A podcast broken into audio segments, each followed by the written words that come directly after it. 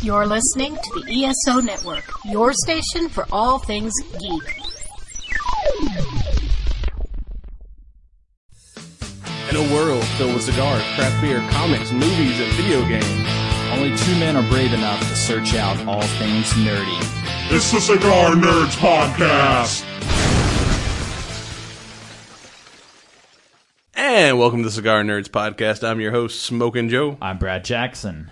So, uh, what are we smoking this week, Brad? So, up this week, we've got the Kristoff Vengeance.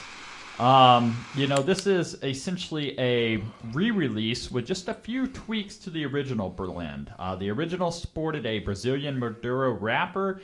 Uh, this has now been replaced with a Connecticut broadleaf. Um, still has the same um, Indonesian, Dominican, and Nicaraguan uh, binder and long fillers. So, um, you know, this is going to medium, medium full. Um, you know, with a name like, you know, Kristoff Vengeance, I would think that, you know, this would be a little bit more of a powerhouse, but not so much. I mean, I kind of like the Kristoff pissed off, pissed off Kristoff. When a name like that, you expect it to be a, a full strength instead of just a medium plus. But I mean, so far it's not bad. And, you know, and of course, you know, vengeance is a dish best served with a um, you know Connecticut broadleaf wrapper. Isn't that how that hand goes? I don't know. I mean, we'll, we'll make it work. You know. Yeah. So you know, this week's topic, uh, we're gonna you know maybe talk about a little story of vengeance as well. So you know, trying to trying to throw it in, uh, shoehorn a cigar into our topic because uh, this week, you know, we've we've talked a lot of shit about the DC universe, and we've done several MCU episodes. so finally decided it's time to give you know equal time to the competition and talk a little bit about Aquaman and damn, I, I still thought it was going to be Justice League. Maybe I mean we'll probably talk a little bit about the the other movies that we've ignored up to this point for for good reason, but mainly going to talk about Aquaman and you know if you're going to fight an undersea revolution better call in the Strike Force. StrikeForceEnergy.com. Use your promo code Cigar Nerds for 20% off your order. And those little tin pouches are waterproof. So you can, if you're on a Black Manta squad, you know, going down to Atlantis, fit those right in your utility belt, you're good to go. You know, just drop a little in that in your water mask or whatever the hell those those fish dudes were wearing. I mean, they'll just get you get you good to go. I mean, I can't think of a better product if I had to navigate through troubled waters. I mean, their lasers turn water into like you know was it photon beams or whatever bullshit science they said. Can you imagine dropping some strike force into one of those rifles? I mean, that would just like some supercharged shit. yeah, absolutely. So, um, you know, first impressions on the cigar, it started out a little bit, you know, lighter than I would anticipate. Um, you know, it's got, I, it's got a good flavor though. It's got kind of a. Um, it's a just chocolatey sweetness uh, to it. You know, kind of like a, I guess, coffee espresso. I would almost say, mocha. yeah, like an espresso or not like you know, super sweet, like a freaking sweet Jane or or one of those flavored cigars, but just that that nice chocolatey sweetness. Yes, um, you know this would probably pair quite nicely with a, a chocolate stout or something. Um, kind of thinking, kind of thinking, just on the, the top of my head, especially with the the espresso. I think everything would complement quite well. Um, you know, so you know, I was reading some people's feedback, and you know, some folks had uh, you know talked about you know even tasting like some graham cracker or some spice in here. Um, not picking up on any of that. You know, that may just be a difference in palate. I don't know. I I did something really retarded a couple of days ago. I may still be recovering from it. I'm not quite sure.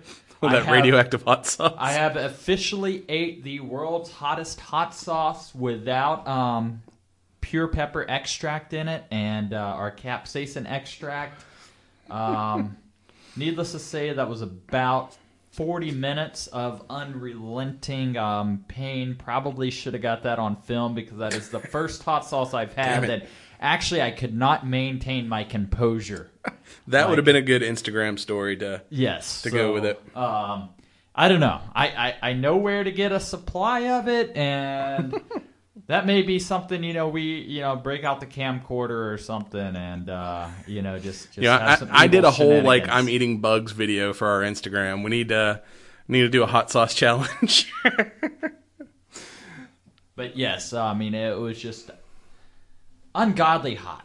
Um, you know, but it was kind of weird. Is it wasn't one of those sauces that you know just has no flavor or just tastes terrible. Like you could tell that you know it was legit peppers, and you could kind of taste the individual peppers in it. But um, I mean, it was just so hot that uh, it, it was a beast of its own. So um, I, I, I don't know. I, I still feel a little bit indifferent after, uh, and, and that's been a couple of days ago now. Well, with that, we'll be right back with a fishtail.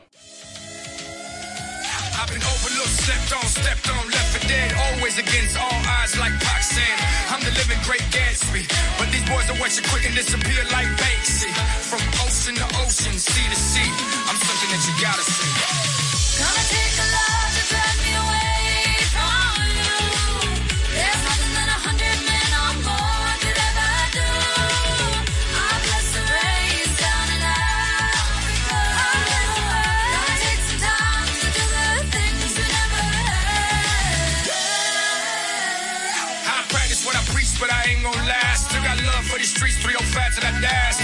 for these beats, that's why I spit this fire. You can catch me on the beach, especially on the island. Took over my city, now it's time for the world. I live it, they rap it, there's a difference, girl. Getting paid more than athletes, man. Life is sweet, GM on the status. Papa. And welcome to the podcast. This week we're going to Atlantis. A town down, y'all. I'm surprised there wasn't a pun or something like that used in the film. I, all right, so I, you know, this film hasn't been out very long, so I don't necessarily want to give folks a a play by play per se. Ooh, look at there using uh using rhyming words. Ooh, That was pretty close to a rap. fancy. Um, Well, let's, let's let's just talk about DC in general, and let's clear the air.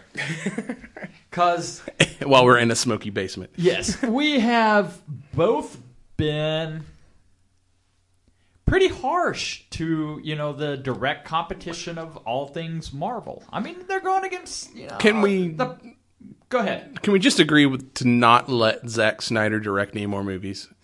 Because out of this, this is the sixth film in the DC expanded universe, and three of them Snyder has directed, and three out of the six pretty much sucked. I'm saying two's good, one's watchable, and then the other three are complete dog shit. the three Zack Snyder films. Yeah, I mean, for me, Wonder Woman was a a saving grace to DC. That was one right off the bat that I was like, "Holy shit, they did it right! Congratulations." Um, the the Suicide Squads and you know some of the other films that have tried to I guess, come up with their Marvel esque recipe um, for success weren't necessarily terrible, but they weren't as enjoyable as some of the Marvel film counterparts. And part of that, I guess, is I'm just not invested in a lot of the DC characters that I feel like I am with the Marvel stuff. Because it kind of did like the reverse of the Marvel, where they're th- you know, like we had like what, a couple years before we actually got to Avengers. Like everyone got their own solo film, where this one was like, here's Superman solo, here's Justice League mini with Batman, Wonder Woman, and Superman, and then here's Justice League. So let's like start with Avengers and then give everybody a solo movie. It's it's kind of starting backwards. So there's not that really built up caring about the characters uh, that, that you had by the time we got to the first Avengers film. And I mean that that's a thing for me too. Is I'm not as familiar. Of course, you know I'm familiar with the Batman's, the Supermans, and you know the, the Harley Quinns and Wonder Woman. You know, but there's a lot of the you know, especially the lesser known villains that. Like you said, had a solo film came out that introduced, you know, some of this stuff, it would be like, oh shit, you know, Then when you bring them all together for a Justice League or something of that nature, then you know it's like holy shit, we got the whole shebang. Yeah. And And even so, the other movies kind of had their own villains and stuff. There's also been like a a running through line where you know everything is connected and leading up to something. You know, with the whole Infinity Stones and whatnot. You know, with these, it just seems like you know there's not a whole lot of tying them together so no, far. there, anyway. there does not seem to be the continuity. Not at all. Well, like I said, let's briefly, since we've not talked about any of the other than a few just you know offhanded comments, not talked briefly about the DCEU. So this all started back in 2013's Man of Steel. Yeah, starring Henry Cavill and I'm pretty sure that's your all-time favorite movie, right? Oh, God. I used to hate uh, Superman Returns with uh, Brandon Routh until I saw Man of Steel. and now I'm like, he's good on Legends of Tomorrow. That wasn't a bad Superman movie. I mean, it had plot holes you could drive a truck through, but it wasn't Man of Steel. I'll allow it. Oh, but yeah, I mean, and this that kind of started with the whole Zack Snyder. Let's do the exact opposite of everything Marvel does and make everything super dark. It's never daylight in the DC universe. That shit only happens at night. Cause like, whoa, we're all so brooding and things suck, and I'm gonna be emo Superman and go hang out in the Arctic on a fishing boat and grow a beard and shit. And I'm gonna let my dad get eaten by a tornado. But beards are tactical. Yeah, I mean, Superman's always been the Boy Scout. You know, he's always the goody two shoes of the Justice League, and making him a dark, brooding character just kind of misses the whole point of Superman, really. It was like you know, uh, you know, M Night Shyamalan, blah blah blah, blah man, man, man, you know that guy. Um, we'll just say M Night. How about that? you know where it's you want to throw in a twist, but it's such a twist that you can't even relate to the character anymore. Yeah. I mean, uh, yeah, because I mean, there's like, not only is it like super dark and not not just like dark story wise, just dark visually. I mean, everything is like freaking like you're watching a movie with sunglasses on. Because, like I said, there's never daylight in the DC universe. and then, like when he's fighting, and people are like, "Well, you know, he killed Zod. Superman doesn't kill anybody." Even that I can forgive if Superman kind of acted like he gave a shit about any collateral damage. But he's throwing fuckers through buildings and blowing up like whole cities and whatnot, and you're like, this isn't Superman.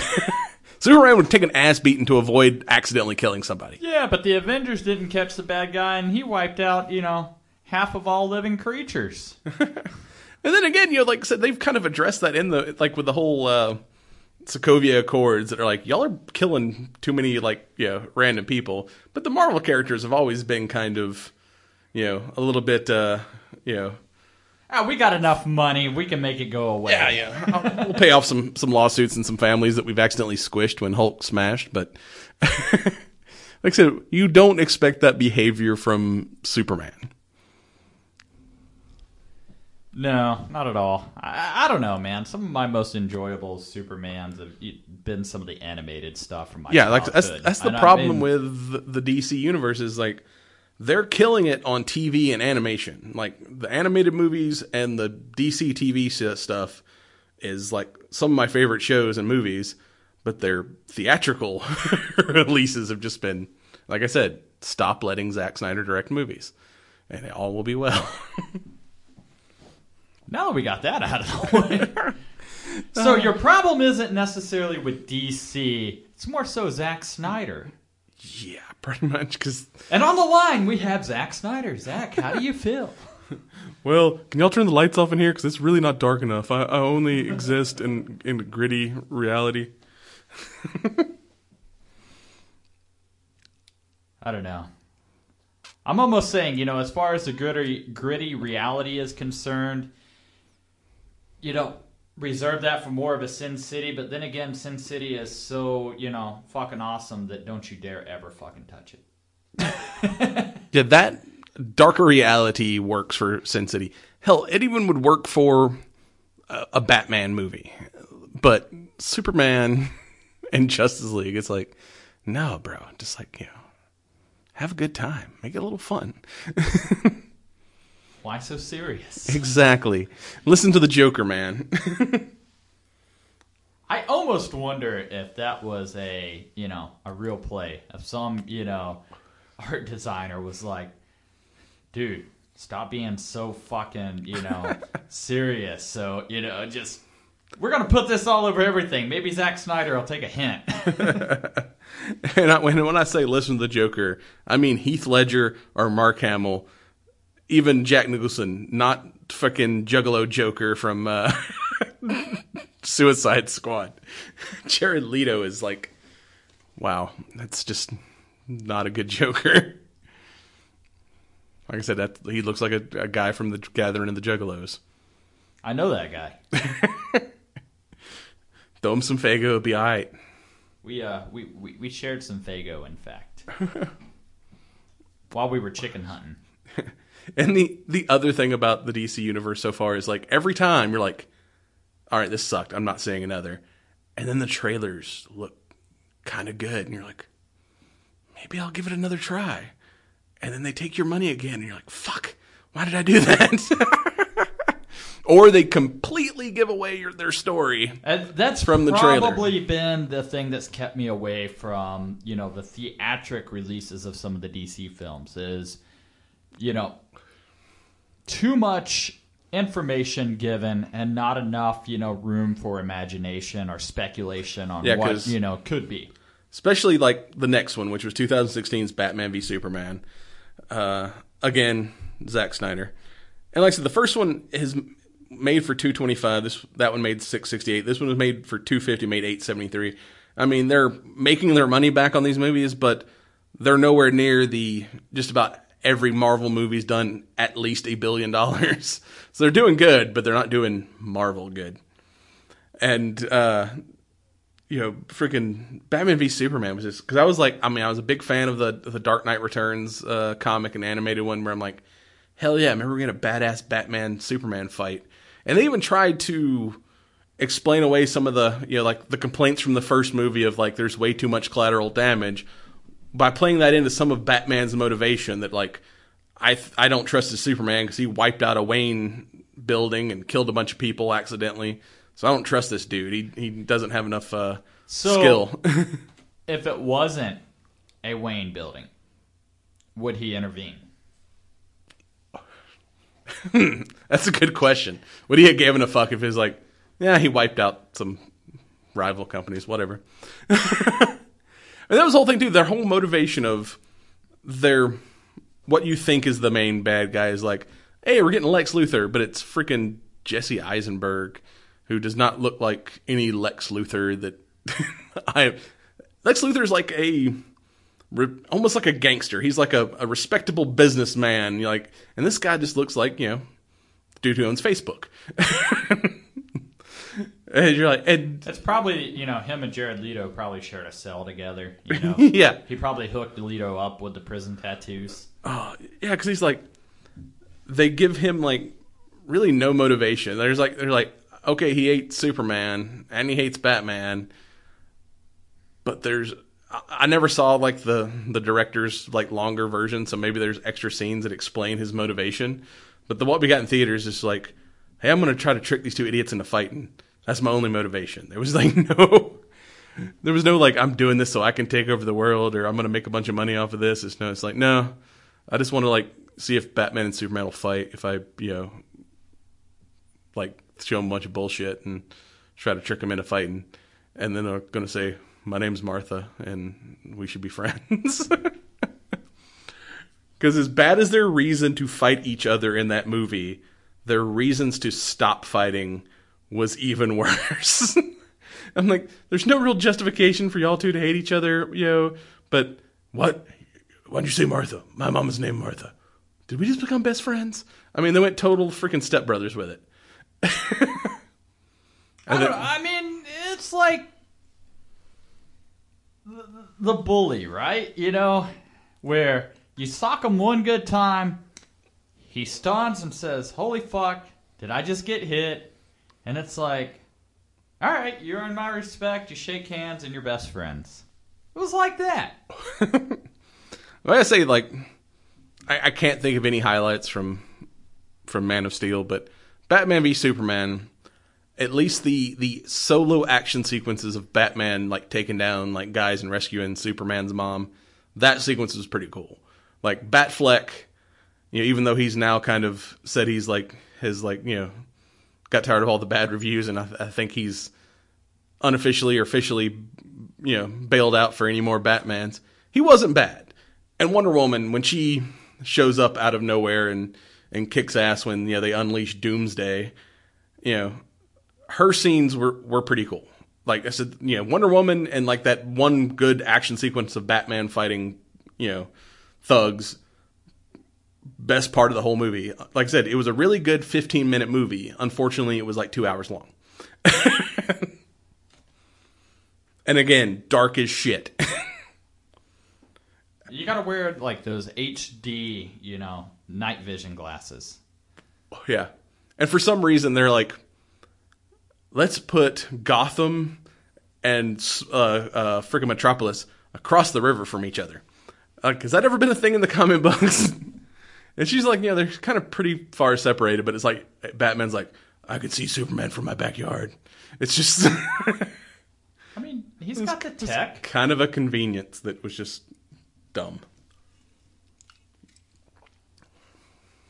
Yeah. See, that's that's one reason why I really try not to overanalyze a movie is because I will make myself hate it. so Oh. I've especially when it comes to so much of the DC movies, like when we get, you know, Wonder Woman, you know, 1984, 85, whatever it's going to be, like I, I'm concerned that my expectations, because the original Wonder Woman was so great, am I, you know, We're going to get Stranger Things with superpowers. it's a demogorgon. Oh, and that's that's another you know when that movie comes out, we're gonna have to figure out how they explain that plot hole. Is Wonder Woman was doing shit in the '80s and no one knows who the hell she is, and when she shows up in Batman v Superman, I can understand like her when we first get to her solo film, which was 2017's Wonder Woman, directed by Patty Jenkins. Maybe just pretend none of that shit ever happened. you know, I can understand whole like, all right, she was kicking ass in World War One. Can understand why she's if she's laid low ever since. No one knows who the hell she is. But if she was up starting shit in '84, you would think like, yeah, she would have popped up on somebody's radar. No, again- her and uh, Steve Rogers kept it on the DL. Ah. but yeah, after Wouldn't that be interesting? it's like, shit, we shared the same battlefield. no, he was World War Two. Oh, She was. World War One. Uh, why are we calling it 1984 then? That's what the next one takes place in the '80s for some reason. See, this is. Now I'm analyzing, and. Uh, Gonna get confused. well, no, it's not really confusion, more so than. This doesn't make a bit of fucking sense. Why are we doing this? but then again, Nothing DC Hey. does make sense. we should make a movie with uh, sharks and tornadoes. Mm-hmm. Oh, All right, let's do it. Holy shit, look at the success it brought. Yeah, but That's why I haven't reached my success because I haven't put any of my dumb ideas to paper because I'm like, that is a very fucking stupid idea and we're going to smash it right now. but yeah, After after letting those live and breathe and manifest a little bit. I mean, after Batman v Superman, we got Suicide Squad, directed by David Ayer. So finally, let someone other than Zack Snyder direct one of these things, and it made seven hundred and forty-six million. And it was, like I said, not the greatest movie, but it was more watchable than the previous two. I mean, it was fun. Not not a great like you know well written storyline. Again, dark as shit, you know, visually at least anyway. But it had comedy and like funny stuff and a badass soundtrack. Was you know Guardian of the Galaxy had just came out and made a buttload of money, so they're like, we need to put more classic rock in movies. Fucking right. and stuffed unicorns. Thanks, Deadpool. Yeah, Suicide Squad was like I said, it was actually No, it actually was not a bad Watchable. movie. You know, I mean, that was probably one of the ones that, yeah, I was like, all right, yeah, there's a breath of fresh air. Holy shit, I chuckled for once. and, and yeah, and they did a whole bunch of reshoots on that too. So it's like maybe we should start trying to lighten these up a little bit. I mean, I still don't believe Will Smith is Deadshot because I mean it's Will Smith. He never plays a good bad guy. You know, you expect him to be, uh, you know, freaking bad boys and Men in Black and everything else. But I mean, wasn't Oh. bad. Have a hard time, like, not envisioning him Wild Wild West. No, I mean, yeah, I mean, he was cool in the whole like I'm kind of turning hero thing, but I just not could not see him as a professional killer that has like no qualms. He's about been in too people. many things where he's a likable character. Yeah, I may kill a bunch of people, but you're gonna like me, and it just don't really work for the character. I I picture more of a Frank Castle type guy when I'm thinking of Deadshot, not you know, fucking Agent Smith or whatever his name was. Like, Jay, Agent Jay. I like me some Frank Castle, though. But I said it, that one was not bad. Like I said, it wasn't the wasn't the most complicated story and everything. And but for our first, you know, the highlights of that movie, our first cinematic version of Harley Quinn, which was you know really good. And they even kind of did some homages to the OG when she's like, you know, there's like one little kind of flashback sequence, and she's in the animated series costume. And I think she even pulls it out at one point of her trunk when they're like going through all their their gear and you know their gear up montage. So I mean, there was there was enough nods to like OG Harley Quinn that you know Margot Robbie makes it makes a great Harley Quinn. I can't wait to see. I think it's they're doing the Birds of Prey movie, and I think she's supposed to be in that as well. Yes. So that's could be interesting. But this was the first time we're like, all right, DC maybe making the turn to a, a lighter, more interesting uh, universe. And then after that was Wonder Woman, directed by Patty Jenkins, made for 120, made 820. And that's when we're like, oh shit, maybe they're finally on to. They, I mean, they- that was they've made the mis- they've fixed the mistakes because that one was a good movie. Yes, that you know, I actually had really no complaints with Wonder Woman. I mean, that was one that they shot stuff in the daytime. yeah. it's never been done before. Yeah. And, you know, the whole, you know, when you're dealing with the Amazonians, it's very easy to make them like, you know, Xena warrior princess knockoff run around in metal bikinis, but they were badass warrior women wearing like armor and and were like tough as shit. They, they weren't just like, you know, friggin' models on horsebacks. Do you think we're ever going to get a Xena knockoff? oh, Do you think that would be a thing? in the world of reboots, I mean, how have we not had a, cinematic Xena warrior princess? I don't know. I mean, Lucy Law is still badass. I mean, I've I've seen her in some stuff recently. I'm like, I mean, she can still pull, pull it off. I'm just, you know, I I, I don't know. I mean, that, that's kind of the thing. I'm like, man, where's you know, where's Hercules? Where's the Xenas? Like, you know, it's it's so much comic book driven now. Oh yeah, break out some Xena. But then again, I don't want it to be done badly. Speaking of badly, then that brings us to the last DC movie before we get into to Aquaman, 2017's Justice League: Dawn of Justice. I mean, Dawn of Justice, which again they made the mistake. They let Zack Snyder direct. It. I'm really just leaning toward you've got a personal vendetta against him. Well, so does apparently the audience because this was the most expensive DC movie to date at 300 million and was also the least performing DC movie yet uh, which only made 657 million. Which Aquaman's been out for 2 weeks and has already passed that and Man of Steel and is you know, well on its way to you know probably passing the rest of the movies as well since they're only on week 2 and it's still the number 1 film in the country. But I have my reserves for Aquaman. We'll get into that when we, you know, jump into the topic. Because I have a feeling of what's pushing that over the edge. and I guarantee you, both of our girlfriends will agree. Hey, wet Jason Momoa and wet Amber Heard. That's all you need. Where's Khaleesi?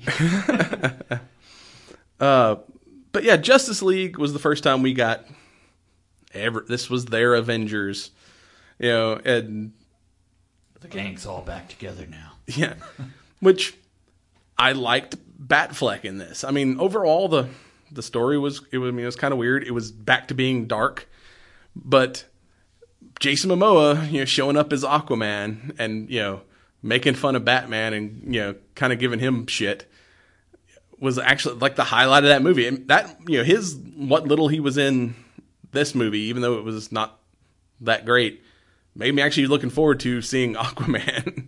I'm like, well, they may actually you know have made some changes. I don't know. What did it for me was, um, you know, the once again I got suckered in by the trailers for Aquaman, and I was like, you know, looking at some of the visual underwater stuff, and I was like, holy shit, this is you know almost It's like bright and colorful. Avatar, you know. and I remember how visually striking a lot of that film was in IMAX and stuff. So I was like, yeah, it's not super dark.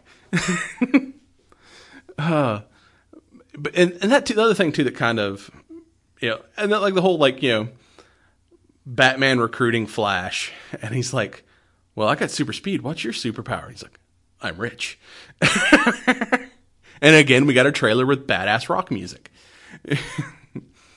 but it like I said, it it was better than the previous installments. I'll give it that, but still not on the you know as good as it could have been. Because, like I said, it was Zack Snyder and everything was dark as shit, especially coming right after Wonder Woman. Because the whole story of Justice League is like, you know, Steppenwolf and the creatures of Apocalypse tried to invade once long, long, long ago, and the Amazonians, the Olympian gods, and the Atlanteans stopped them and are now, you know, holding these these mother boxes that he needs to to destroy the world. So first thing he does when he gets here is, is attack the Amazonians, attack attack Atlantis to get these boxes back. But when he goes to Atlantis, I mean Atlantis, uh, Themyscira to fight the Amazons. OG back in you know the first you know the Wonder Woman, you know they're all badass warrior women in armor and stuff. When he goes there now, they look like the dudes from 300. They're all in like metal bikinis and armor that don't cover anything. so they leveled up. Yeah, Because in every video game, that's how you know that you know the female character is high level. It's like, huh? Your armor basically covers only the naughty bits. yeah, Screw the rest of the vitals. yeah. They went from they like you know took a step forward with like you know the empowering women of Wonder Woman to like let's just make them sexy and give them like 15 minutes of film. You know?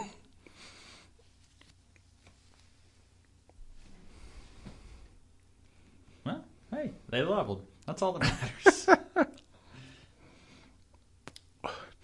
And yeah, they bring Superman back, and there's a cool like you know because we always got to see our heroes fight each other, and what. But and you know, Cyborg was cool.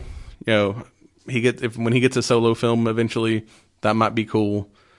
You know, the I man, the I didn't really like their Flash. You know, like I said, I'm such a fan of uh, Grant Gustin on on the Flash series that. This guy was just kind of a kind of a dork, but he wasn't bad. I mean, he was that- he was inoffensive. that's that's kind of the thing for me. Is as good as the television series have been, why not bring some of those cats over to the big screen? and that's kind of what they've well not actor wise but you know writing and producing wise they finally took Geoff Johns who has been you know instrumental in the comic book world and also in like the dc tv world and brought him over to the to help right the wrongs of the cinematic universe. And i think you know we finally see that with aquaman because you're, and from here on out spoiler alert because we're gonna dive into aquaman. Get it? But yeah, 2018's Aquaman, which, you know, made for 160, 200 million, has made 666 million so far. And that's only in two weeks. And I just saw that uh, China has like now said that they were going to extend the showing of this film for like another month or something. yeah, because it came out, you know, foreign earlier and it's made mo- like, you know, 500 something foreign. But yeah, directed by James Wan, who, you know, from a horror background. I mean, he directed the first uh, Saw movie and uh, like the Insidious movies, and you know, um, whatever Fast and Furious Seven. So he's a big action director and also like a good horror, you know, uh, I guess character driven uh, movie. So he's also yeah, I guess you know, good with creatures and whatnot because there's some badass creatures in this movie. Oh yeah, absolutely. I mean, this film was um it did not disappoint me on the visuals as far as, you know, the creature makeups, all the underwater shots and everything. yeah, I it was all like you know, bright and visually interesting. it was as fulfilling, you know, and if anything, like that would have been the one DC film. It's like, well, they're a thousand leagues under the sea, so yes, it's going to be dark as shit. yeah, so I'm glad to, you know, see that, you know, that's not the direction they went. So that it was refreshing in its own right. and not only before like we even got into the movie, the trailers leading up to it did not give away the entire storyline. like it was there was enough to grab your interest, but it wouldn't like because like Justice League. Like I think I even like said in one of our nerd newses where I'm like. I guarantee this is the storyline from what I saw in the trailer. And pretty much once I saw the movie, I'd hit it like point by point just from watching the damn trailer. Where with this one, you know, didn't go, you're like, I know there's going to be a war. That's about all I know. and then it was like, this is actually kind of badass. Yes. It was um, you know, I I don't know. I mean this was one that I I think had a lot to appeal to all au- audiences. I think for me, I went into it, you know, knowing that yes, James Wan, I'm going to get good action. Yeah. What I wasn't quite prepared for was the emotionally driven overtones and stuff. That, Yeah. You know, that that to me was like, oh shit, you know? I mean, they legitimately made you invest in characters and I really don't get that from DC films. No, because you know, previous to that, what little scene of Aquaman and Atlantis in Justice League was like he doesn't want to have anything to do with Atlantis. He's not the king of the sea yet, and but they never really explained why. He's like, yeah, fuck all you guys. But then this one, it's like, oh, his father was human. He ran a lighthouse on a you know off the coast of Maine, and this Atlantean woman washes up on on the shore, and you know he, you know, takes care of her, and they they fall in love. So he's like half human, half fish man.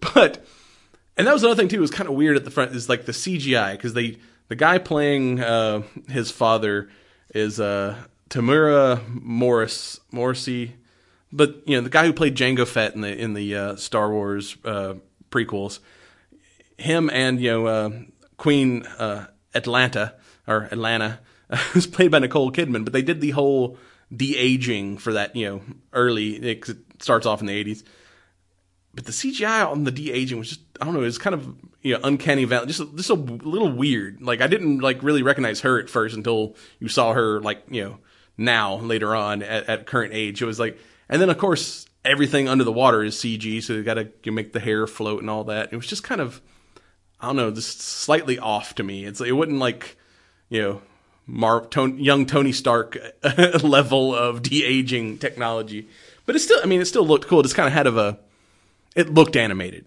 It is, is probably the best way to describe it. It it wasn't like flawless uh, conversion. No, but I mean I don't know. I, I But at the same time, I didn't mind it. Yeah, I mean, it wasn't. See, I don't look into the films as much as you. So for me, like, you know, I'm just there to have a good time, you know, and, and not really analyze until. I don't start analyzing until the second or, you know, third time. Because the first time, I'm going to look at that and then I'm going to be distracted by it the entire time. That's like, you know, before. And then again, I just got glasses, so maybe it's the fact that I can see shit a lot clearer now that I'm like, this is a little weird. and every film from here on out, you're going to be like, wait a second. see, all along, you thought things were visually striking. That's just because you couldn't see the flaws. yeah, now I'm like, oh, it's not fuzzy anymore. I don't like it. I want to go back to the old way. but you know, eventually the the undersea stormtroopers show up and uh, try to kill her because she's uh, apparently fled her arranged marriage to the king of Atlantis and you know pissed I off I guess if people. you don't make it in, um, you know, stormtrooper training, they send you to Atlantis because they can't hit shit either. Well, it's because they they all got water in their masks, man. Have you ever put like gone swimming and got water in your mask? You can't see shit.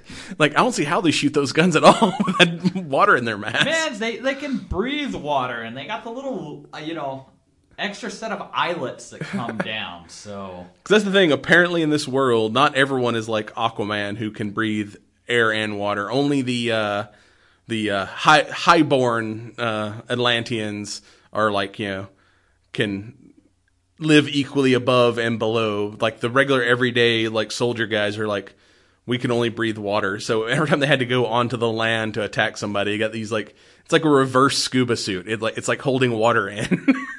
Which was kind of cool looking, but I'm like, yeah, no wonder they can't see shit. they can't shoot. But I don't know. They, they definitely had some cool tech, though. Yeah. I mean, the way that they, you know, had the ion, you know, water blasters and shit. I'm like, where did I get one of those, man? Where was that back in my Super Soaker days? Uh, and we got, you know, our first villain, uh, not our main villain, but our first villain in the movie, which is a classic, you know, Aquaman villain of the Black Manta. Which, before he becomes full on Black Manta, we get them like him and his little fish uh, special forces team trying to steal a Russian sub, and then Aquaman shows up and like jack stuff up. But it's like I, I like him; he's like a hero, but then he also like doesn't give a shit, you know. he's Well- kind he's like he's like having fun with it. He's like, yeah, these yeah, just, oh, he, he seems to enjoy his work. Like when he goes in and kicks everybody's ass on the sub, and then like you know when he rescues the Russians, he's like, all right, guys, hurry up and get out of here. You're like, I'm missing happy hour because you fuckers. Yeah, I mean that was kind of the thing, you know. He,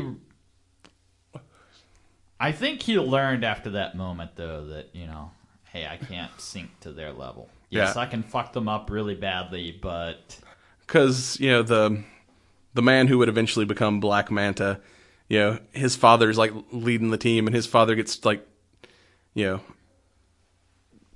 you know, fucking throws a grenade at him, or and you know, ends up you know a, a bomb, like because they're fighting in the like you know the the whatever missile room, and one of them falls on him, and he's like pinned, and he. He tries to shoot Aquaman and blows a hole in the side of the ship. So it starts flooding, and the guy's like, "You got to save him." He's like, "Nah, y'all killed innocents. Like, you know, ask the sea for forgiveness." and fucking just walks. He's like, "You know, I'm not gonna kill you, but I also don't have to save your dumb ass." Which you know, even has that moment of regret. You know, later on in the film when he shows up as Black Manta because it turns out they were secretly working for the King of Atlantis, who's trying to trick everyone into starting a war so he can become ruler of the world and Ocean Master. yeah, because it turns out, you know, there's not one Atlant. Well, there's Atlantis, but there's seven kingdoms, and he has to kind of bring them all together so he can, can you know, control all of the sea world. but you know, so he fakes an attack from the from the surface to convince the other kings to to join him. And Black Manta is his kind of kind of dude, Did you really just use air quotes on an audio cast? of course. Okay. hey, hey, folks, there were air quotes there. Yeah, but yeah, so he yeah, later on because he like hires because he the other kings, you know, are like you know don't kill him or whatnot. So he hires his own assassin and gives him Atlanta Tex to Atlantis Tech to go take on Aquaman. But it's um you know he has that moment of regret and it's like you know I created this guy like you know if I had done what a hero is supposed to do and save even the bad guy we wouldn't be dealing with this asshole right now. But you know, I got his father killed, and he blames me, and you know, I've got to do better if I'm going to be a, a be a hero. Yes, one must always try to achieve atonement and greatness. With great power comes great responsibility. Wait a second, I think I've heard that somewhere before. and I do like, like I said, this one had some great funny moments. I like when he goes to the bar with his dad when he comes back from saving the the Russians, and they go to the bar like, you know, and they're pounding like big ass glasses of Guinness or whatnot. His dad's like, how can you breathe underwater, but I can still drink you under the table? Well, that one was good, but I also like the fact of like the the big like you know burly biker looking dudes you know walk up and slap Aquaman on the back, and you're like, gosh, you know, shit's about to get real. and, yeah. He's like, know, hey, you that fish boy? He's like, actually, I'm fish man. then he turns around and is like, yeah, we're just wondering, can we get a selfie? and pulls out a pink cell phone. I'm like, oh, they. This isn't the biker. This is the the bear club of uh, Nova Scotia, where the hell they're at. So I mean, you know, the the and then proceeds to party and drink with these guys. I mean, he is the coolest superhero. You don't see Batman going to a bar and down and Jack with a bunch of fishermen. That's because he's rich and uppity. he only hangs out with the upper echelon. Yeah. Oh, and then you get uh, the introduction of Lady Mera, uh, played by Amber Heard, aka Ariel. Under the sea. I mean, there's something about the green suit and the red hair. I'm just like, it's fucking Ariel. uh, and her dad is played by Dolph Lundgren too. I was like, that's awesome. You know, one of the other kings of uh, the sea realm is Dolph Lundgren. Could you choose a better king? Uh, it's like Expendables of the Sea. And we also, I think, another former uh, Marvel villain turned uh, DC sort of good guy. Freaking uh, uh, William Dafoe is uh, the advisor to the king, uh, who is secretly the guy who trains Aquaman. Uh, and you know, I, I, I like William Dafoe as an actor. He was kind of cool at playing that both sides. He's like, hey, I'm loyal to the throne, but your half brother, the king, is a dick and is gonna like get us all killed. So I got to secretly like, you know, support you and train you and tell you how to kick his ass. Well, I mean, that's the thing, you know, that I, I liked about that dynamic was, you know, it's not that I've got to be loyal to the person, it's I've got to be loyal to, you know, the, the overall, you yeah, know. it's like I'm I'm loyal to the kingdom, and you know who's in charge is not right for the kingdom, and I got to try to try to fix this because we find out that you know supposedly Aquaman's mom got sacrificed to the the the trench, which is like you know kind of a lost uh Dude, lost kingdom uh, that the they all Mariana went. Trench. Yeah, Dethklok was there, okay? they all went full like piranha people. They kind of de-evolved. I'm a little disappointed that we didn't get a Thunder Horse, like, you know. I don't know. They were riding some badass. Uh, you know, this whole thing. You, you look at the old Super Friends cartoon, and you got Aquaman riding a giant seahorse. And you're like, that's dumb as shit. They made that badass when he rolls in and like, like when he, you know, so far mostly we've seen him in like jeans and shirtless, but he shows up in the green and gold armor with his trident, and I'm like, holy fuck! They actually made that suit look cool. I mean, they went old school comic book Aquaman and made it look badass, which was like that's hard to do to make Aquaman a cool character. He has always been the joke of the Justice League, and you're like, fuck, they made him a badass. But did you gauge the female reaction when he showed up in the suit in the theater, though? they were disappointed he had a shirt on finally. yes. Aw. Why the fuck is he in an outfit? but I think, you know, part of that is what's, you know, helped make this so successful.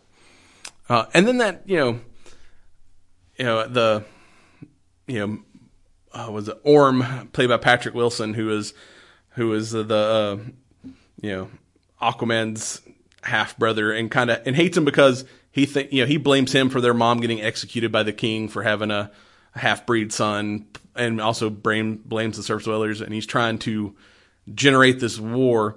So he's having to like kind of consolidate power and, and take over the other the other kingdoms, and his you know final push is to go after the crustacean kingdom.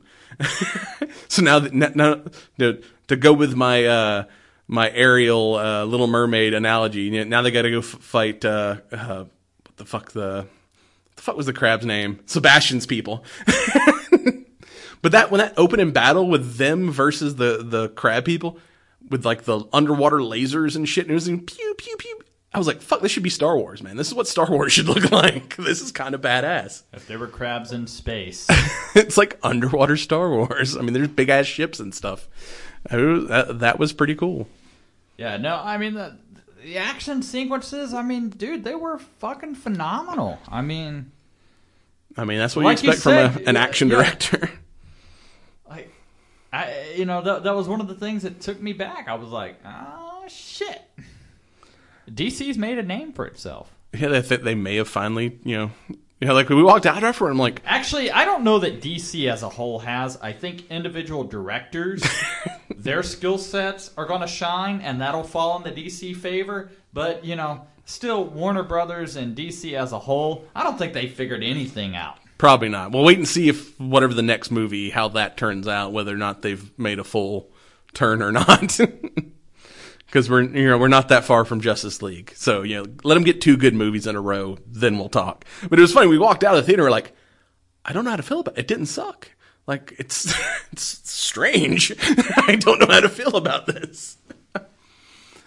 but you know, we spoke about you know strong female characters in you know Wonder Woman. This movie had its own like good character. You know, they had uh, like I said, Lady Mera, who is betrothed to marry the king, but she's secretly supporting Aquaman. She you know flat out rescues him and takes him on this quest to find you know the trident of uh, the original king, so he can like you know prove that he's the the the destined king of Atlantis to unite the people and stop this war.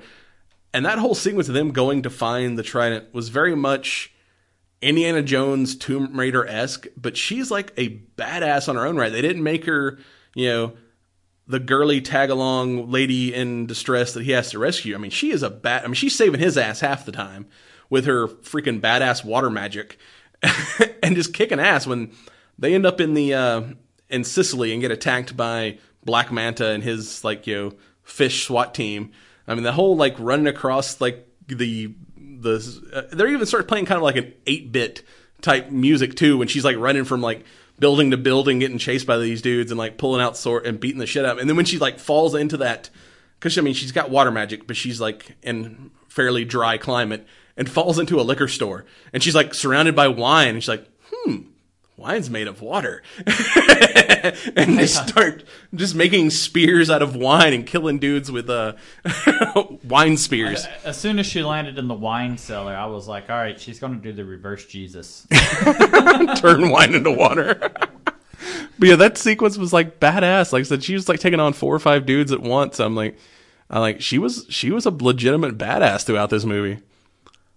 I mean, not only you know a, a badass, but then too, like you know, I mean, like at one point, you know, when you know Aquaman and his father are just driving along the road, and you see the big tidal waves start coming into shore, and you know it wipes out their truck and shit, and you know she uses the you know magic to withdraw you know the the water from his lungs and stuff, and like it. Dude, is kind of wild. And that sequence too, when they're on the plane, and the like, the first step in finding the trident is to find this hidden temple in the middle of the Sahara Desert, and they're just flying, and she's like, "Hey, we should get off here," and just jumps out of the plane, and the pilot's like, "Did you just jump out with a without a parachute?" And he's like, "Redheads, you gotta love them," and then jump, and they get inside, and they they find the thing that can read the map they have. That's like it's like ancient technology, like this nothing like it's like finding a, a an eight track tape and like not having it, like this this technology is too old. We can't listen to this.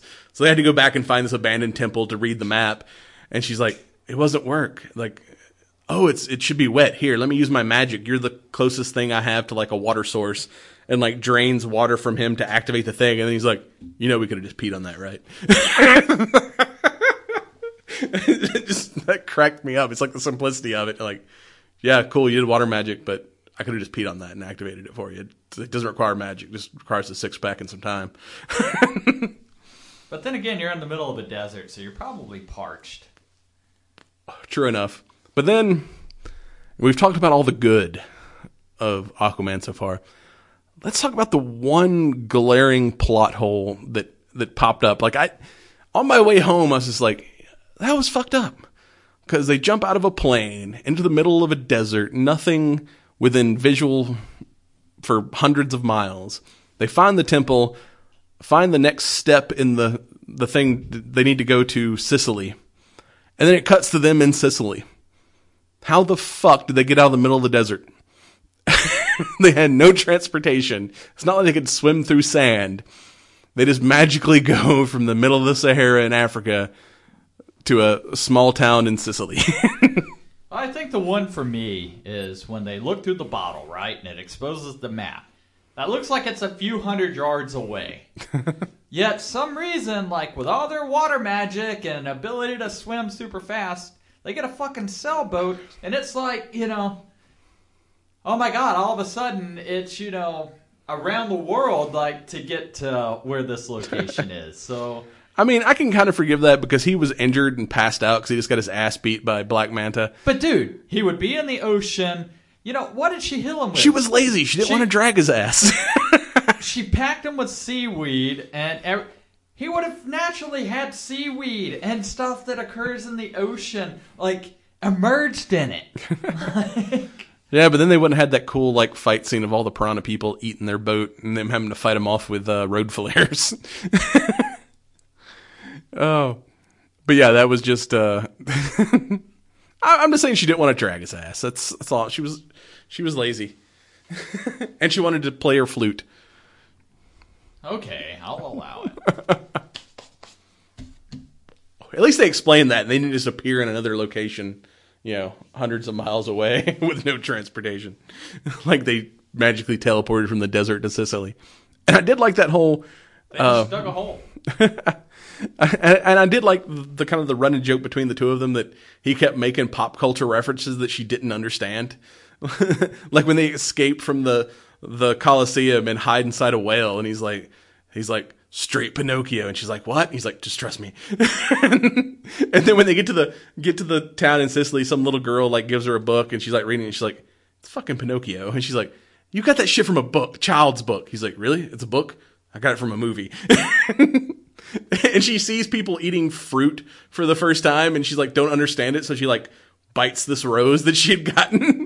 And he it, it was what was kind of sweet about it too is because he sees her like not getting earth customs and so he bites a rose too and he's like he doesn't make fun of her for like no that's a flower dumbass. That's food. That's a flower. He's like fine fuck it. I'm gonna bite a rose too. I mean that was kind of cool. He didn't just call her a dumbass. Yeah, she's hot Oh, yeah, true.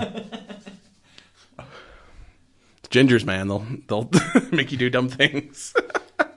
already devoured his soul Yep. look at this I already got him in a war didn't want to be a part of He just wanted to drink Jack with his dad, and now he's out here uh, fighting dude with laser eyes. I've taken on Ursula.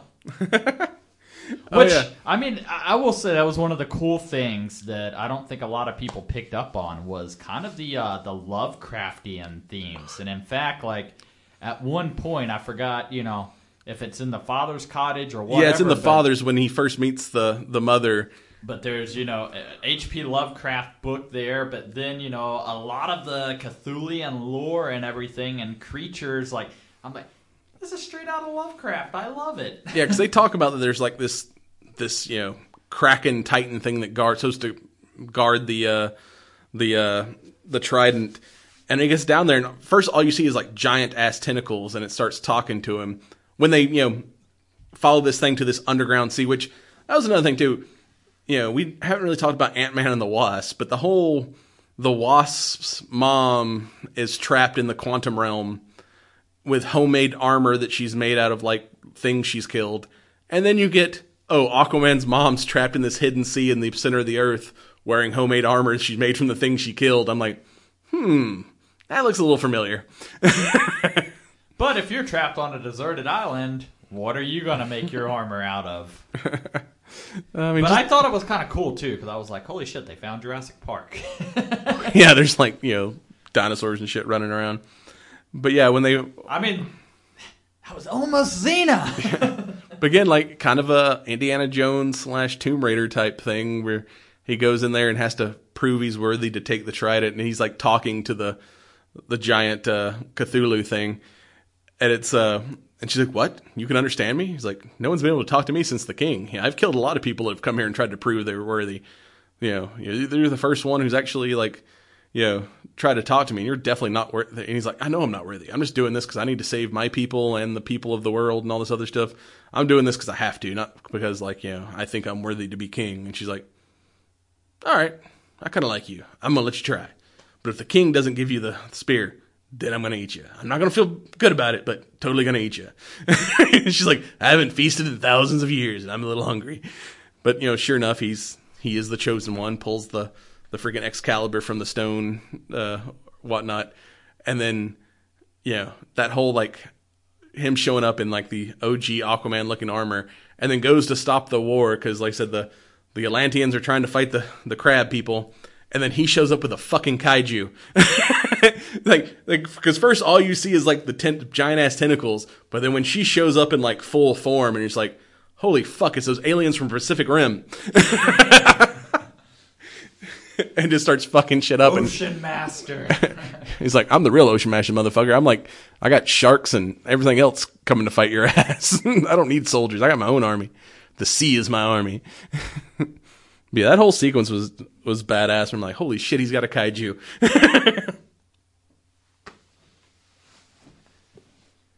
I don't know. I kind of like the flashbacks to you know his younger years when they're at the aquarium and you know the bullies start picking on him and you know the the sharks try to bust through the glass and he's like, no, no, no, guys, guys, calm down, you know, and all I like the fish and shit, like you know, it's like, don't fuck with me.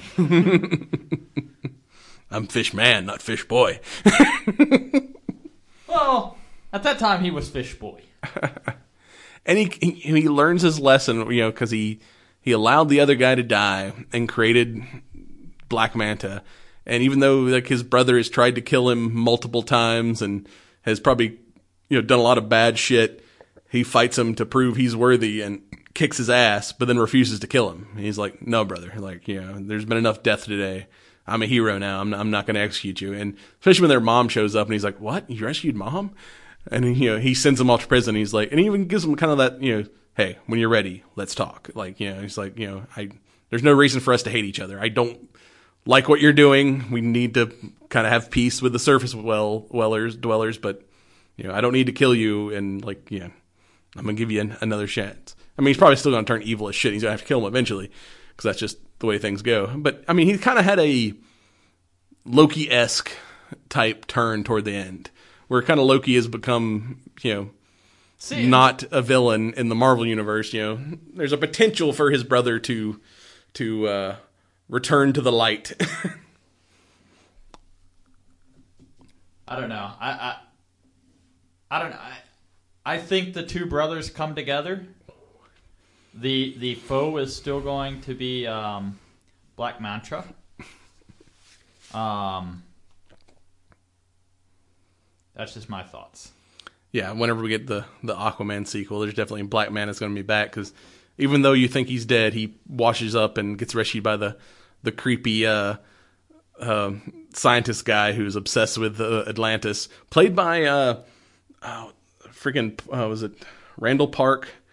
You know, he and he was speaking of copying stuff from Aquaman or uh, from Ant Man, the guy who played uh, Scott's uh, FBI handler in Ant Man is the creepy scientist guy.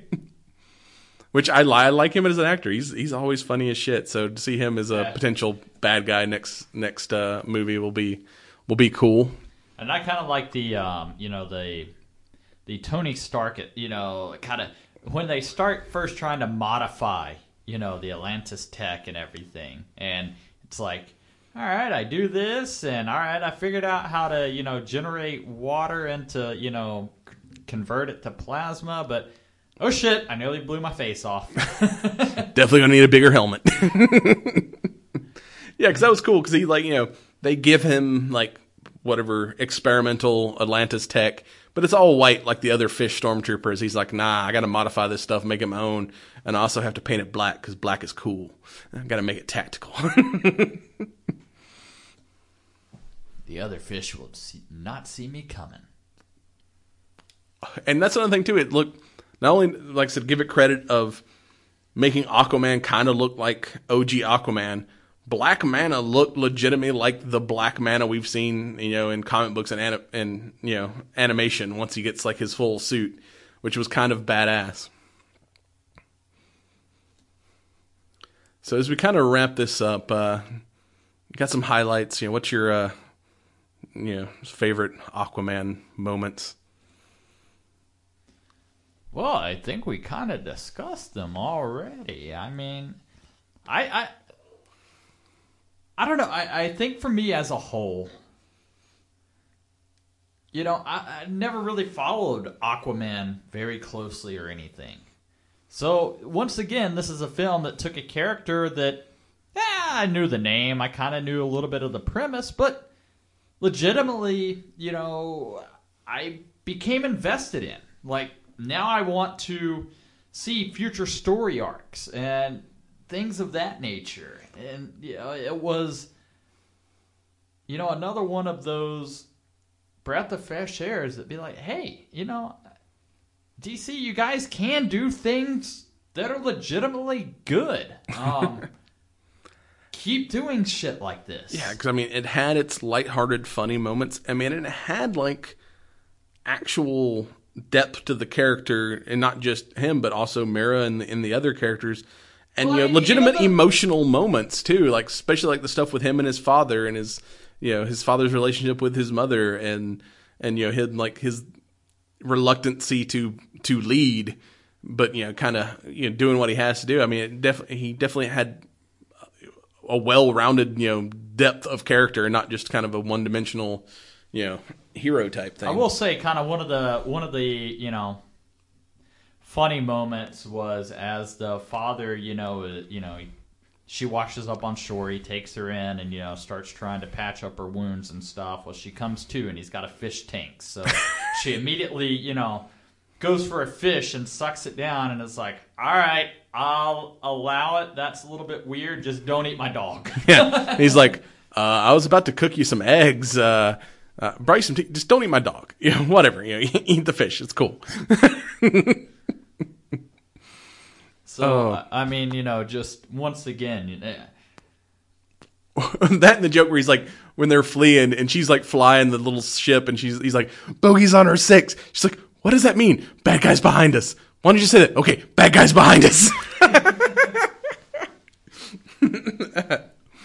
oh, you know i mean you know that was kind of the cool thing was you know the fact that he's able to kind of bridge the surface and the atlantis worlds a little bit but you know to them like they're not used to our lingo or our customs or anything so No. you know just everything kind of goes over their head but i i don't know i mean legitimately this film has you know all of the things that make a great movie. I mean action comedy you know emotional you know uh times and you know just visually all around a, a, a great film. I mean it yes there are some time travel you know movie magic moments that may make you lose a little bit of immersion if you're the over analytical type joe um, I mean, it's a two and a half hour movie. I mean, they had to cut some stuff, but yeah. So I understand it's like, yeah, maybe there's a deleted scene that explains how they magically made it to Sicily, but yeah, it's it's like uh, you know, in a two and a two and a you know two and a half hour movie, that's really the only thing I have to bitch about. That's way better than most of the DC movies we've gotten so far. well, I will say, you know, most. I mean, three hours, man. That's really pushing it. yeah. You know, for me, I can dig Lord of the Rings. I know for you, you're like, what the fuck? People are walking. Like, you know, it's three hours of people walking. Um, you know, at no point did I, you know, find myself. All right, when is this train wreck gonna be over? Yeah. So like I said, Batman v Superman was a really good 15 minute movie. It just happened to be three hours long, where this is a, you know, bad 15 minute movie that's two and a half, two and 20 minutes of a good movie, so which is which is a whole lot better ratio than what we've gotten previously. So yeah, I'm. I hope me, they continue this this two trend. thumbs up, and you know, I hope we get some deleted scenes and some cool shit when the the Blu-ray releases. So uh, yeah, final thoughts on this here. Uh, Vengeance. Uh, Vengeance. I mean, good flavor. Um, you know, lacking in the the strength department for me, but I mean, um, with a name like Vengeance, I would anticipate something with a little bit more kick behind it. But you know, I told you before we purchased this cigar, I said, hey. I'm gonna go into it with a really low expectation because you know the pissed off Kristoff I thought would be you know the the powerhouse envy, but it wasn't. So I didn't necessarily think that this would be either. Um, but Kind of mean- like Aquaman, we went in with low expectations and we were pleasantly surprised.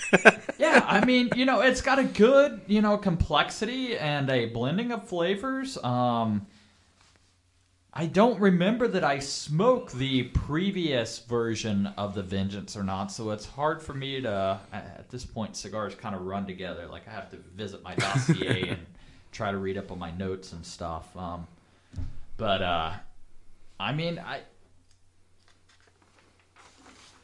this would almost be a good, yeah, almost wake and bake cigar.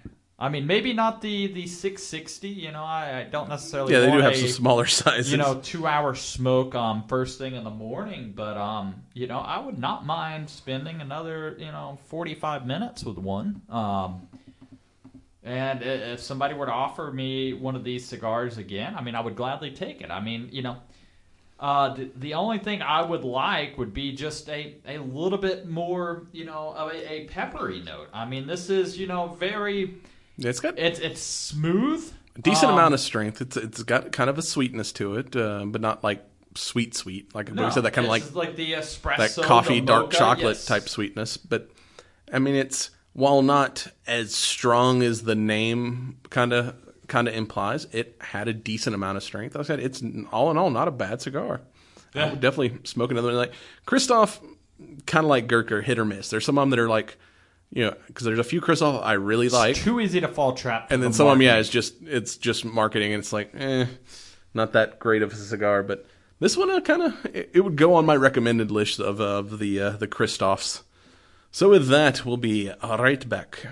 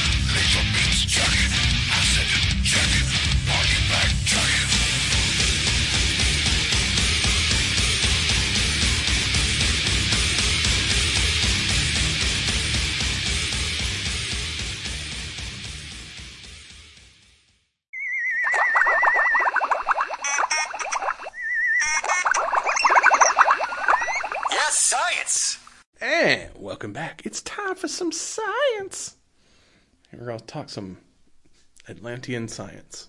Sweet. You're gonna tell me how to, you know, make me one of those water propelled uh, plasma cannon things. I'm, still yeah. not quite sure what to call that yet.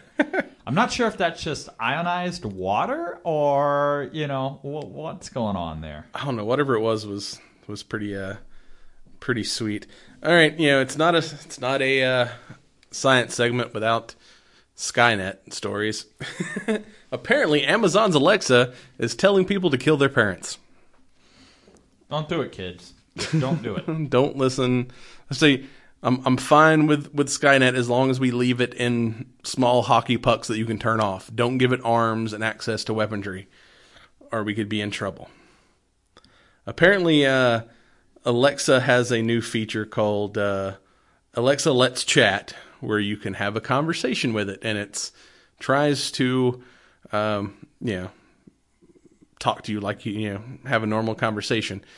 But you know they're saying it's not part of the glitch that they had last year, where the it started randomly making demonic laughs and saying it sees dead pe- sees people dying, like the complaints they were having last year.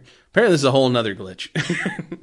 what is is they've they've actually kind of started a um, contest where they're trying to different companies are trying to produce um chat bots. Basically, uh, it's a competition run by Amazon where teams from around the world are competing for a five hundred thousand dollar prize for advancing conversational AI, where where teams are building these programs that were, are trying to simulate human conversation, and they're pulling representations from you know the internet to try to teach the robots how humans communicate.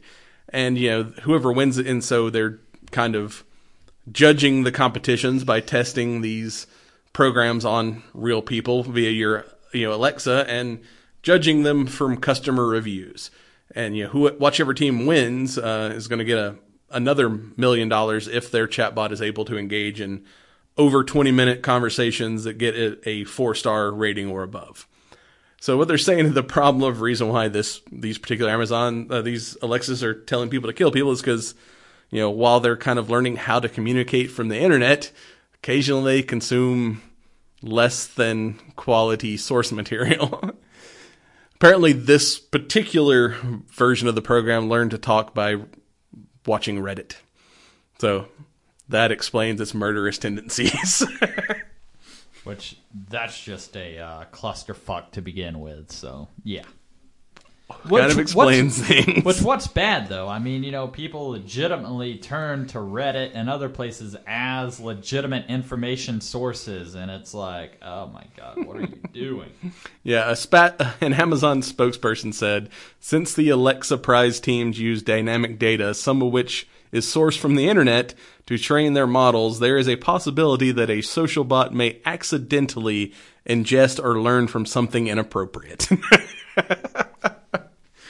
so don't let your Skynet use the internet or it will definitely want to kill us all.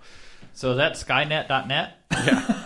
You definitely want to turn on your uh, parental uh, guidance features before letting your uh, your AI surf the internet. But I mean, then again, like,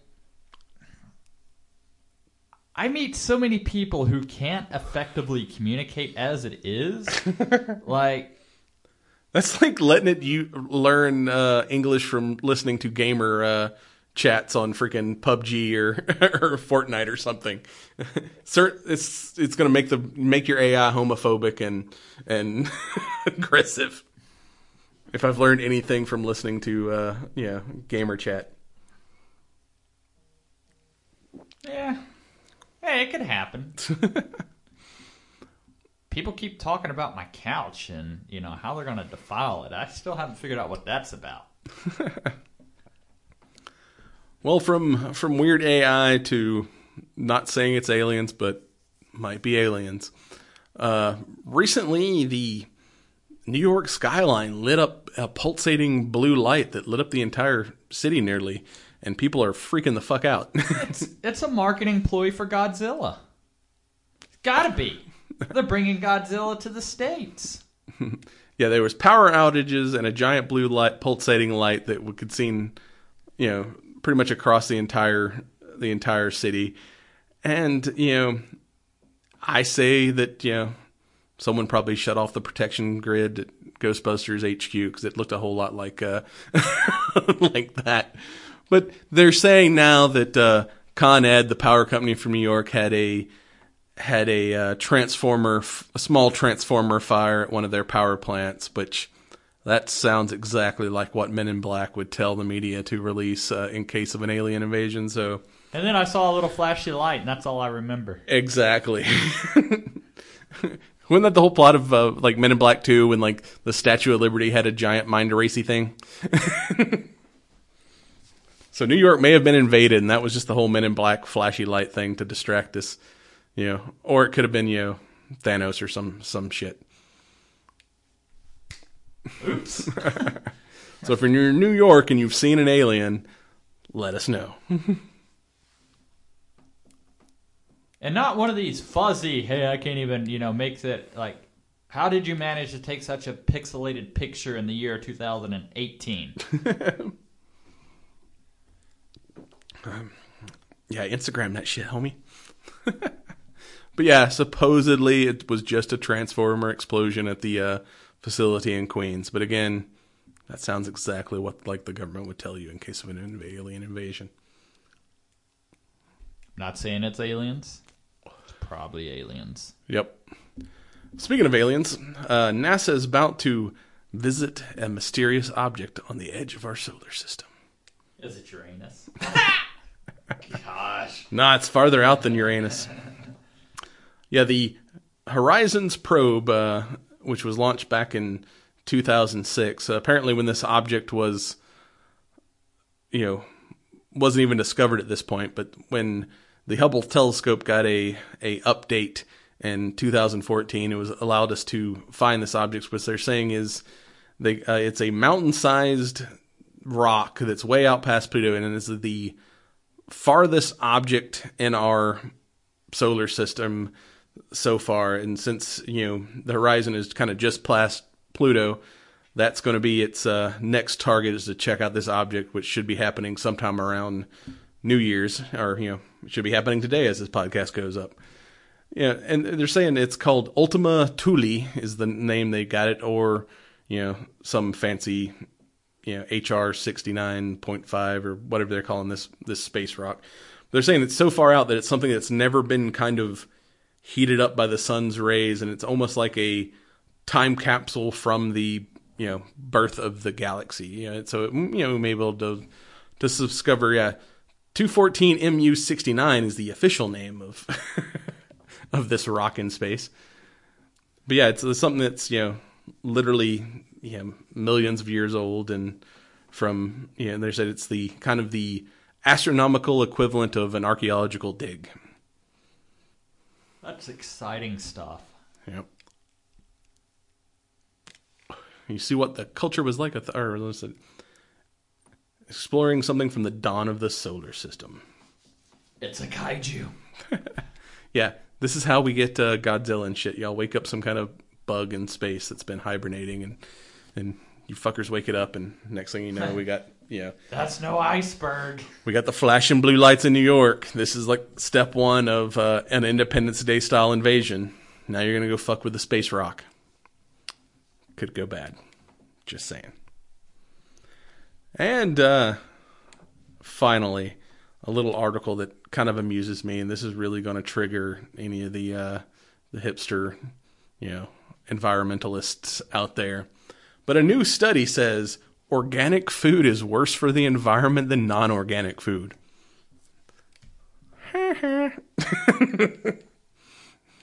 See, man, all these people in their electric cars, those electric car batteries are, are pretty bad for the environment too when they yeah, need hazmat to throw them out. But yeah, a recent study from the Chalmers University of Technology looked at the impact of organic food and conventional food production on climate.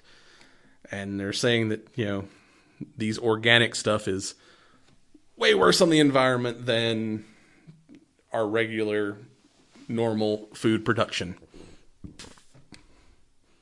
Because basically, organic crops produce much lower yields than our non-organic, you know, advanced technology foods that we're producing now. So, to get the same yield, they need bigger fields, which is causing increased deforestation and also increased carbon dioxide production because of the increasing, you know, deforestation to produce your organic almond milk or whatever the fuck you're eating. That costs twice as much as anything else that you buy at the grocery store. I don't think I would compare that to almond milk. I would say Nut juice. your your GMO corn versus your, you know,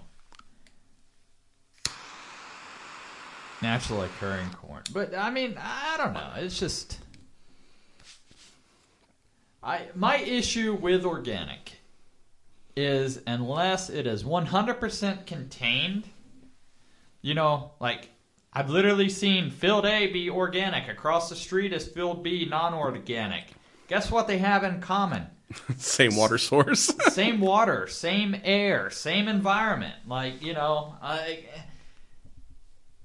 you just you know. I, and you're going to pay twice as much for that shit. well, I mean, you know, I think this article hits you know the nail on the head with, um, you know, it's not treated you know by insect stuff or anything else of that nature. So, you know, critters, you know, insects, um, you know, maybe just you know plant health in general. You know, I mean, I don't know. I mean, I I would do an organic garden for myself just to do you know salsa and herbs and that type of stuff. But you know, large scale to do truly organic, I I don't know. I mean, I I, I think I see what's uh what's trying to be stated here. And I just generally like to annoy the environmentalist. It makes my you know black heart you know amused. You have a heart. No, not really. Okay. Hey man, we're trying to save the world. Need organic. What? Our, our stuff's causing more damage? No, that can't be right, man. I'm gonna go to my safe space. well, your safe space is causing deforestation, motherfucker. Sounds to me like you might be triggered. why you why you got to be hating on somebody else's way of life, huh? Just eat your like radioactive science squash. Shut up. Yeah, man, this beef didn't even come from a cattle. We we, we made it in a uh, biology lab. then it's not beef. Yeah, I'm definitely uh, you know, in, you know, against uh, science creating meat, but vegetables, whatever. I'm not gonna eat that shit anyway. hey, kale or was it uh, romaine lettuce that, that we've had the recalls on? There've never been a recall on bacon. That's all I'm saying. More salads have killed more people than AR-15s this year. That's yeah, science, bitch. And with that, we'll be right back. Hey, this is Mike. A few months back, I was given the assignment of creating a new promo for the Air Station One podcast.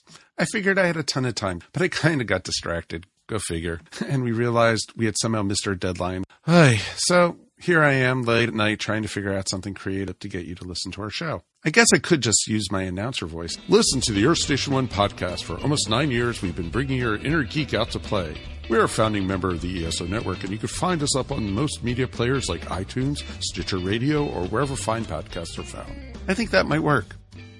And now it's time for all things nerdy in. And welcome to Nerd News. Yeah, news. All right, so late breaking, we've got our official look at the first Hellboy trailer without Ron Perlman. That ain't Ron.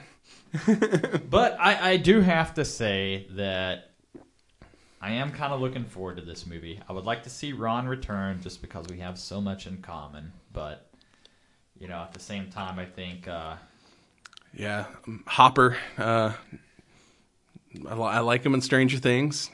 I'll, I'll give him a shot as Hellboy. I don't know. Something about the makeup just looked. Uh, it looked different to me than than you know previous Hellboy. It just looked looked a little. I don't know, weird, but it still looked pretty cool. The only thing, my only complaint so far about this trailer, did not see him smoke a cigar once. He better have a cigar in this fucking movie, or I'm I'm out. That's yeah, part of Hellboy's character is that motherfucker is a cigar nerd like the rest of us. So if uh, if there's no cigars in the new Hellboy, it's it's getting two thumbs down. Otherwise, I- I'm all in. So, at what point does the does Hellboy get the Infinity Gauntlet? I just I just want to see him, you know, give his glove an upgrade. yeah, there's fucking like Marvel tie-in. It's like, yeah, upgraded my my metal hand, my rock hand. I got this cool Infinity Gauntlet thing. I traded some cigars to this dude named Thanos. I'm just I'm just wondering. I mean, he's got the Thanos build. He's got you know kind of kind of the look. He doesn't have the nutsack chin, but No, but he does have a little soul patch going on. yeah, he does have some sweet facial hair. But yeah, I still he better have a cigar in this movie. That's all I'm saying, or I'm I'm I'm I'm, I'm protesting. You know now they can't have you know superheroes doing you know cigar smoking. Fuck you. All right. Uh, up next, we got our um, Men in Black International. Um, we've got the trailer for that. And Speaking of aliens, yes, not saying it's aliens, but in this case, it's probably aliens. High probability it's aliens. Uh, but it's not you know Will Smith and Tommy Lee Jones. It's it's a whole nother office of the Men in Black, uh, represented by Thor and uh, Valkyrie. Which I mean, I I don't know, man. Like uh, you know, the latest rendition of Thor was a little bit more lighthearted. I mean, you know, with with Men in Black, I mean, you got to have the comedy aspect. But the trailer looks pretty funny. I mean, there is even a joke in there where he throws a hammer at a guy, yes. which I'm like, I, I appreciated the humor. So I mean, I don't know. I mean, you know, this would have been one of those I would have loved to seen. You know, Will Smith reprise his role back in the franchise or something. But you know, I mean, since this is a different office, I mean, there could Yeah. still be some kind of cameo or something. It's it's not a reboot. It takes place in the same universe supposedly. But I did hear at one point they were talking a 21 Jump Street Men in Black crossover. That was supposed to be a thing that happened. Apparently, that's no longer a thing. Uh, but I gotta say, this looks better than what that probably would have been. yeah. I mean, you know, I I don't know. I mean, it's Men in Black. Know, I've got to see it. You know, just like Hellboy. Doesn't matter that you know it's not Ron Perlman. Still got to see it. You know, The only thing, since there is no Will Smith, are we not going to get a cool Men in Black theme song for this movie? I mean, Will Smith had a cool song for both movies. I mean, can they at least get him to come write a new rap song for Men in Black 3 or, or 4 or whatever the hell this is? I don't know. That would be interesting. You know, I mean, I would I would like to have some official theme music. I mean, Black Suits Are Coming is is a great song back in the day, so I mean, they got to have they got to have something cool for the soundtrack. That's all I'm saying. If you're not going to put Will Smith in it, at least get somebody to write a cool Men in Black rap song. All right. Um, you know, switching gears. I guess we're just going to focus a lot on our childhood. You remember a little guy, you know, by the name of uh, Fred Rogers? Land of Make Believe. Mr. Rogers? Mr. Rogers, yes, sir. Um, so Tom Hanks is, you know, taking on the role of, um, you know, Mr. Rogers in a. Biopic. I got to say that picture of him too is, I mean, it almost looks it spot on, looks right? amazing. So uh, we officially have our title for the film, um, "A Beautiful Day in the Neighborhood." I mean, Yeah, I mean that's a great, uh, great. And I heard that you know kind of documentary that other movie, Fred, you know, Mister Rogers movie was was good. I, I never seen it, but yeah, he he looks the part. It looks it looks pretty awesome. so I, I don't know. I mean, you know, with I'm just gonna have to check it out and see. I mean, like you said, it's it's so spot on. It, it's scary. you know, but um, basically, you know, a you know, supposed to be a story about kindness, family connection, trying to tap into our better self, and um, I mean, I think that was all the things that Won't you know. you be my neighbor? Yep. Except for that mailman, I'm still. My neighbor. Oh, all right. Switching gears, let's talk about Netflix. Hey, we got. Uh, we're not talking about cancellations. We're not talking What? about Marvel. Nope. Uh, we're They didn't talking cancel about, something. We're talking about uh, Bird Box. Have you seen this yet? No. I have not yet. Um, I keep hearing mixed things about it. I'm sure I'll get around to checking it out, but it looks like a new version of that. Uh, what was that? Uh, ah, fucking uh, a Quiet Place movie. It looks very similar from from what I've I've seen of it, which is like a bunch of people wandering around blindfolded and not wanting to look at things. Yeah, I mean, well, I, I don't know. See, I, I guess I just haven't followed closely enough. I don't even know the premise or the, you know, intrigue. My aunt was trying to talk to me, and she was like, "Man, I heard it was a horror movie, and I watched it, and there wasn't even anything scary in it." But apparently, it has had the best first week of any Netflix original film ever. I mean, if if the internet is to be believed, it's like freaking everybody's talking about this shit. But I'm like, heard nothing about it, and so far I've not uh, saw anything. It's like I've got to see this. It just looks like I said, I don't know enough about it to know whether or not it's worth watching. Yeah, I mean, I, that's I'm in the exact same premise. I'm so- still working on the last of the ranch, so maybe I get caught up with that. I'll finish. I'll, but then again, uh, uh, friggin' Punisher season two is about to come out, so if I don't get to get to it before that, it'll be another month before I check it out. Alrighty, uh, switching gears, or not really switching gears. I mean, you know, Bird Box, I guess, is dubbed a horror film. So let's talk about another horror film Nightmare on Elm Street. Aquaman writer says it's still happening. Didn't they already reboot that? Well, uh, you know, Not that you should have watched that reboot because it was horrible. They're rebooting it again. yes. Hey guys, this last reboot sucked. This one probably will too, but watch it anyway. Come on, please. Yeah, I mean, you know, basically, um, you know, I mean, it, he is, uh, you know, I mean, wrote Aquaman. He is now writing, you know, Nightmare on Elm Street, and Well, I mean, I mean, you know, Aquaman was good. I mean, it may be better than that that last one because that last one was god awful. I mean, it's all about who's playing Freddy. Because I mean, if you can get a good Freddy, it might be work. But yeah, that guy, that last new Freddy was just. They went from scary to. I didn't know if this guy was wanting to kill the kids or molest the kids. I mean, it was super creepy and not in the good way.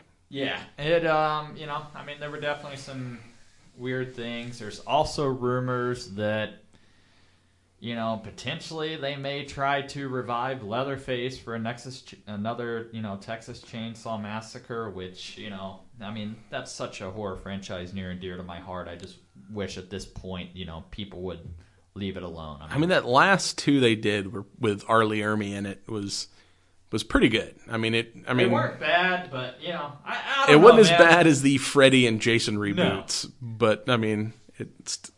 I mean, I, like, know, I like the OG stuff, man. Tobe and you know Gunnar Hansen, yeah, uh, both of those guys, you know, as a you know kid that grew up on horror films, I mean, those were two of my icons. I mean, we talked about the new Halloween. That was good. wasn't a reboot, but it was. I mean, it was. It was just a, a good place in the same revisitation. Yeah. So maybe. I mean, there's. I've. You know, you know, I classically hate any kind of reboot, but I mean, we'll wait till we see a trailer at least before we pass judgment. Absolutely. Um, you know, uh, speaking of universes, let's talk a little bit about Star Wars universe. what? So um, That's still a thing? There is, um, you know, a uh, a link that we will post in the show notes showing some of the behind the scenes stuff for Galaxy's Edge. That is the Star Wars, um, you know, theme land at uh, Disney World. Yeah, supposedly it's. I don't know. Have they given a opening date yet? Because I've heard it's supposed to be almost done, if not construction completed. But I've not heard about any kind of when it's going to open date yet. Uh, As of right now, scheduled to open at Disney World during the summer of 2019 and at um, Walt Disney World the following year. All right, so I I can't remember which one's which. Is that California first? Disneyland, I think, is. Oh, hell. I'm like you. I don't. I can't remember which is which. Yeah, let's see. Uh, what?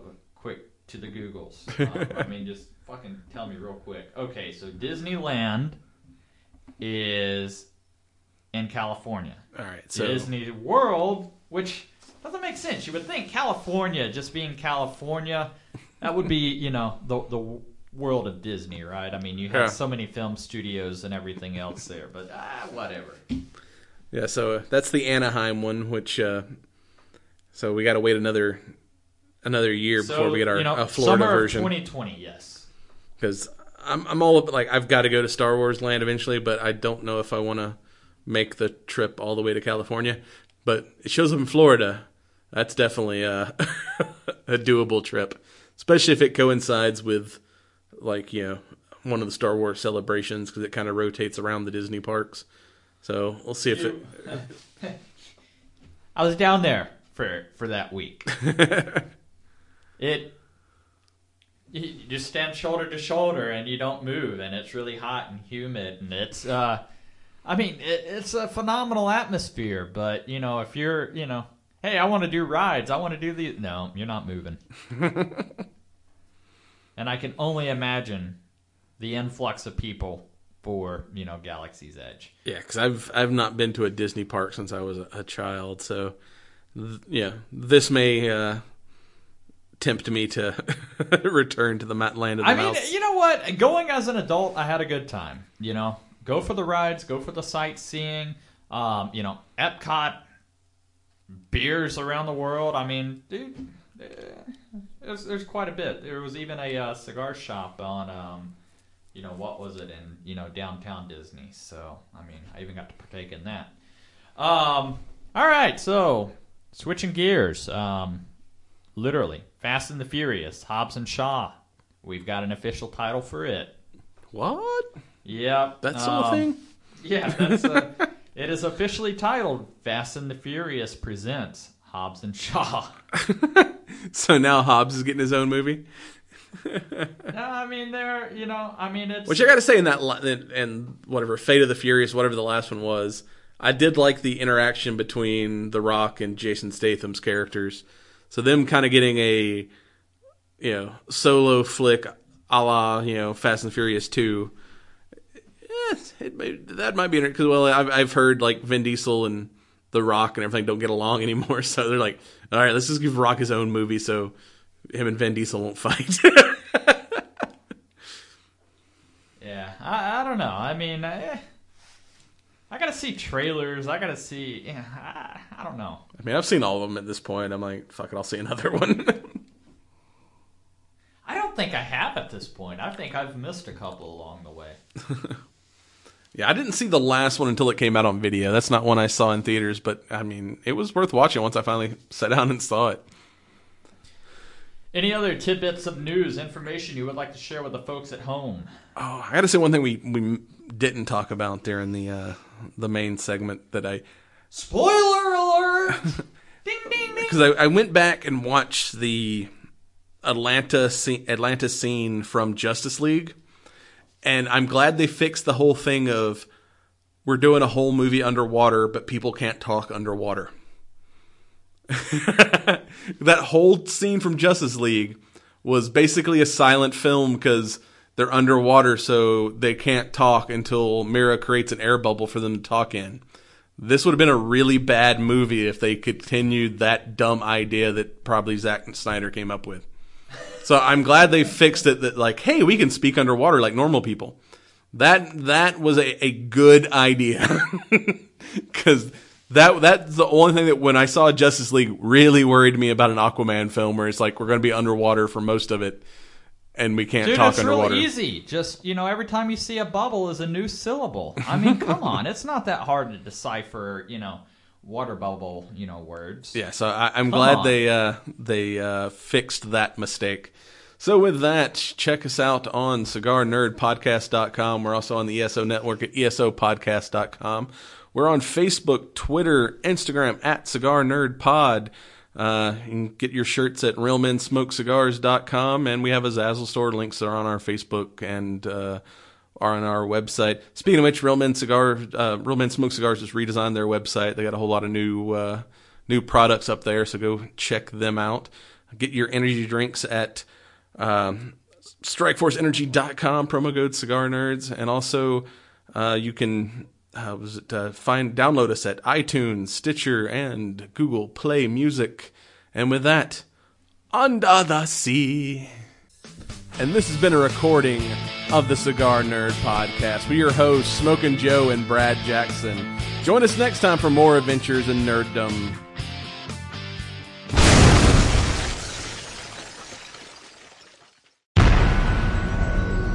This has been a broadcast of the ESO Network. Be part of the crew and help support our shows by donating to our ESO Patreon or by shopping through Amazon.com or the TeePublic Store, which can all be found at www.esonetwork.com. The ESO Network, your station for all things geek.